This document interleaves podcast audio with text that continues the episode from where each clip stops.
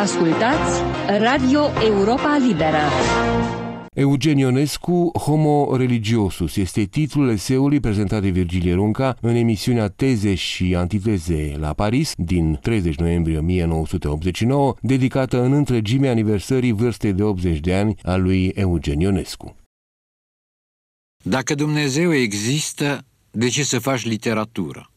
Și dacă Dumnezeu nu există, de ce să faci literatură? Se întreba Eugen Ionescu încă de la nu. Și de atunci până astăzi întrebarea a rămas aceeași, numai că ea s-a dublat între timp prin cuvinte și prin cuvânt. Contradicție? Nici de cum. Până și în teatrul zis al absurdului stăruie un apel transcendental.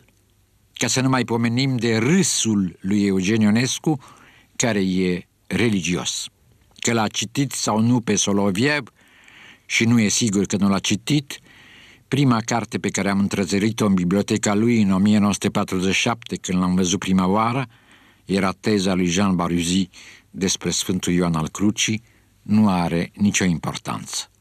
Învățător e faptul că, asemenea filozofului pravoslavnic, Eugen Ionescu râde de aparențele lumii acesteia, păstrând amintirea viitoare a celeilalte. Întreaga operă ionesciană este, cum își intitulează el ultima carte, La quête intermittente, căutarea intermitentă a lui Dumnezeu. Căutare, dar și așteptare. Nu însă așteptarea așteptândă, heideggeriană, ci așteptarea deschisă nădejdii. Chiar dacă nădejdea n-a devenit har, rămânând în situație de undeva și cândva, ea cinstește locul, tărâmul, Eugen Ionescu păstrează în cartea sa cuvântul românesc, fiindcă se simte pretutindeni la el acasă în creație, creația lui, a lui Dumnezeu. Tărâmul e sacru, într-adevăr, dar în perimetrii lui apar creaturile, răul, istoria, și atunci se ivește îndoiala, ispita alternativă a vidului. Eugen Ionescu se lasă angoasat, asediat de neliniște, își afurisește certitudinile și abătut citește în sinea lui dârile zădărnicilor agnostice. Întrebarea întrebării se ivește și ea ca o sfâșiere punctuală, cred sau nu cred. Să-i respectăm toate stadiile interogative, dar să-i dăm și să ne dăm răspunsul consultându-l pe autorul omului viator, Gabriel Marcel. Întrebarea crezi sau nu crezi în Dumnezeu, scrie filozoful francez, este una dintre cele la care obișnuit unii își spun că se poate răspunde prin da sau nu. O analiză mai profundă ne-ar îngădui să dezvăluim caracterul aproape invariabil iluzoriu al acestor răspunsuri. Există, de bună seamă, o sumedenie de inși care și închipuie că au credință în Dumnezeu, când în fapt ei se mărginesc să slujească unui idol căruia o teologie decentă, oricare ar fi ea, ar refuza să-i dea numele de Dumnezeu. Și invers, există mulți alții care se cred atei, tocmai fiindcă nu concept pe Dumnezeu ca un idol, refuzându-l, și care în realitate, prin actele lor, dincolo de opiniile exprimate de ei, își dezvăluie o credință religioasă cu totul inarticulată.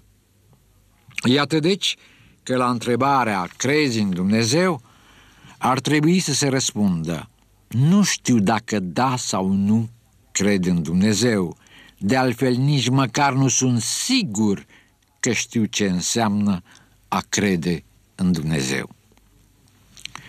Când unul dintre cei mai autentici filozofi creștini pune astfel problema pentru a instaura misterul, nu mai putem șovăi într-o delimitare a categoriei din care el face parte, el, Eugen Ionescu.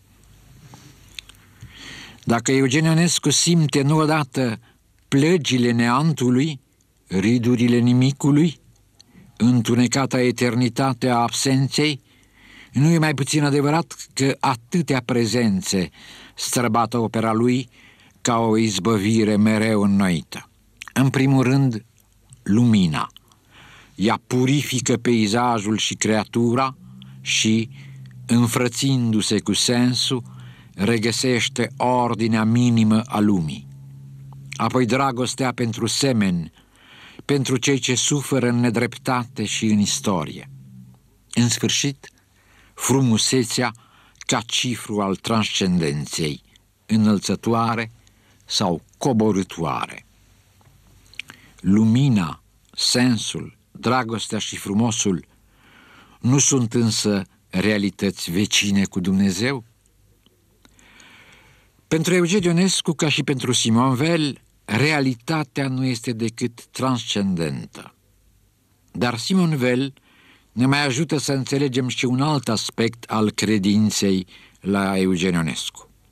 În ultima sa carte, de două ori, scriitorul preferă că se adresează lui Isus și lui Dumnezeu, dar prin medierea lui Isus. Aș vrea să cer iertare tuturor, scrie el, celor apropiați și lumii întregi. Lașitatea în fața lui Dumnezeu, în fața lui Dumnezeu Isus. Da, da, am mai scris, Dumnezeu mi este inaccesibil, Isus ar putea să-mi fie accesibil. Probabil că Eugen Ionescu deslușește în Dumnezeu Tatăl atotputernicia și vederea, măreția teribilă de la Abraham până la Iov și că acest fascinans și acest tremendozum îi zărnicesc cu tezanța întâlnirii directe. Preferă pe Isus.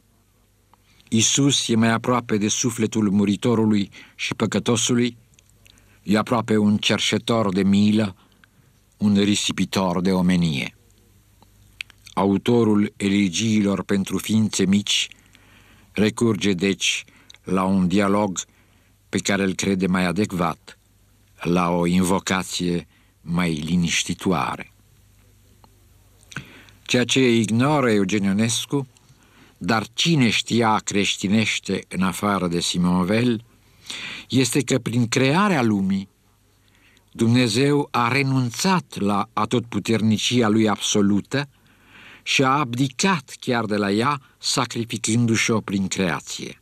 Creația devenind de creație, deoarece prin acest act Dumnezeu nu și-a sporit puterea, ci, din dragoste de oameni, și-a împuținat-o. Prin abdicare, renunțare, Dumnezeu a devenit dragoste și libertate. Înainte de creație, totul era în tot. După apare nu numai dragostea și libertatea, ci și necesitatea, tencuind lumea cu contradicțiile ei ce devin până și destin.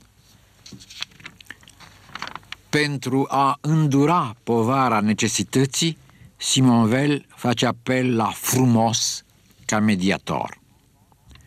Prin frumos asumăm imanența minunată a lumii și restabilim stoic ordinea ei. Dintre formele implicite ale dragostei de Dumnezeu, frumosul e cel mai la îndemână, cel mai firesc. Prin frumos ducem la capăt de creația, fără ca prin aceasta să refuzăm o parte sau alta a realității. Din potrivă, de la cartea lui Iov până la regele Lir, atenția fixată asupra răului dezvăluie cealaltă fața lumii, iar lumea trebuie contemplată în întregul ei. A reprezenta ceea ce e intolerabil, scrie Simon Vel, înseamnă a scoate la suprafață întunecimile sub lumina atenției. E operă de decreație, nimic mai frumos în sensul cel mai precis al cuvântului. Eugen Ionescu face literatură în ciuda faptului că Dumnezeu există, creează, aducând indirect omagiu de creației, răspunzând astfel întrebării lui inițiale și esențiale. Uneori se îndoiește de ceea ce face, dar a face înseamnă la el a fi. În orizontul meditațiilor desprinse din Simonvel, scrisul său ni se impune și mai mult ca o justificare de existență. Bănuind literatura de păcate marginale, el îi transcende limitele și puținătatea aparentă. Iar când aparențele încearcă să se proclame independente de neorânduiala lumii, el intervine direct și ne citește din cartea aceeași la care scrie de mai bine de o jumătate de secol, punând punctele pe ei și pe conștiință.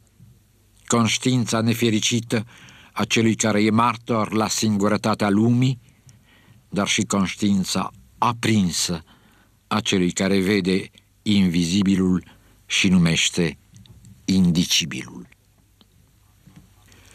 A fi făcut o singură acțiune de care să fiu mândru, o singură operă care să-i fi plăcut lui Dumnezeu, scria el în ultima vreme. Frumusețea lumii îi răspundea într-un ecou de undeva cândva Simonvel, frumusețea lumii este surâsul tandreții lui Crist pentru noi. Drumul. Aici Radio Europa Liberă.